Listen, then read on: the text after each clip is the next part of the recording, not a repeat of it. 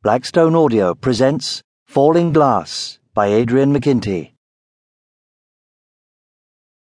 It's no go, my honey love. It's no go, my poppet. Work your hands from day to day, the winds will blow the profit. The glass is falling hour by hour, the glass will fall forever. But if you break the bloody glass, you won't hold up the weather. Louis McNeice, Bagpipe Music, nineteen thirty-seven. Prologue, on two hundred thirty-eighth Street. My point, friend, is that this is not an affectionate homage. This is not an interior critique. This is not Jay-Z using what I advisedly called the N-word. This is a collection of clichés that actually undermines what it is supposed to be celebrating.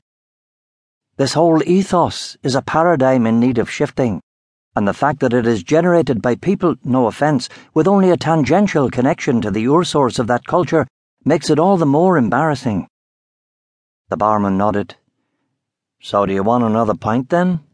One without a shamrock on the head? Killian sighed. It's not even about the shamrock, is it? It's the entire vast, moth-eaten musical brocade. The whole shebang. This entire scene, brother, is at best a pastiche. But while we're on the subject of the shamrock, what's with the four leaves? Nothing could be simpler to remember. The Celts are polytheistic. They have many gods. Saint Patrick wants them to worship one God, so he employs the shamrock to represent the Trinity. God the Father, the Son, and the Holy Ghost. The Trinity. Three leaves.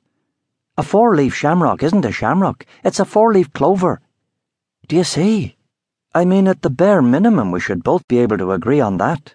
The barman, bar boy, really, nodded more firmly this time. I'll get you another pint without the shamrock. I didn't know you was from the old country itself, so to speak. Thank you, Killian said.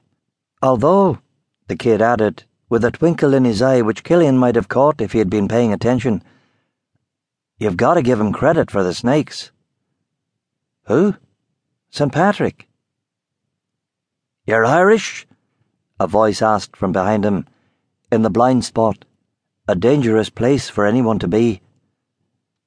Killian flinched and turned, his hand reaching inside his pocket for a ghost piece.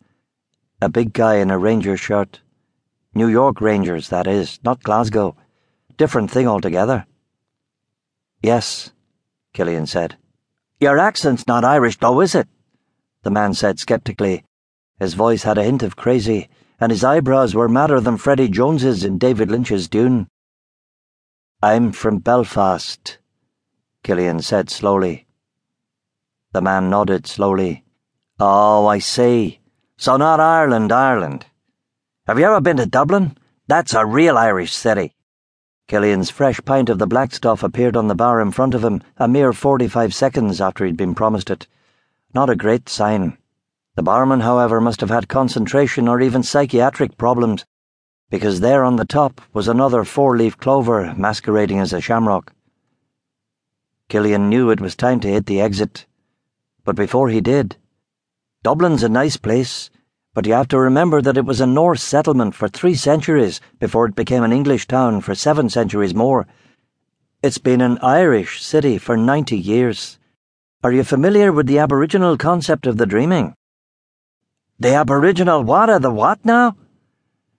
The Aboriginals believed that we have two lives, a life here on earth in what we call the real world, and a life in the dreaming, which is really the real world, where everything has a purpose, where we are more than thinking reeds, are part of some great scheme of things, and in the dreaming certain places are special, certain landscapes, certain settlements. Belfast is one of those places. The Neolithic people thought so. To them it was a holy site. Pristine birch woods in a river valley only just freed from a retreating ice sheet a mile thick. The Celts weren't interested in Dublin. It lacked a significance in their cosmology, which is why they let the Norwegians have it. Belfast lies at the confluence of three holy rivers.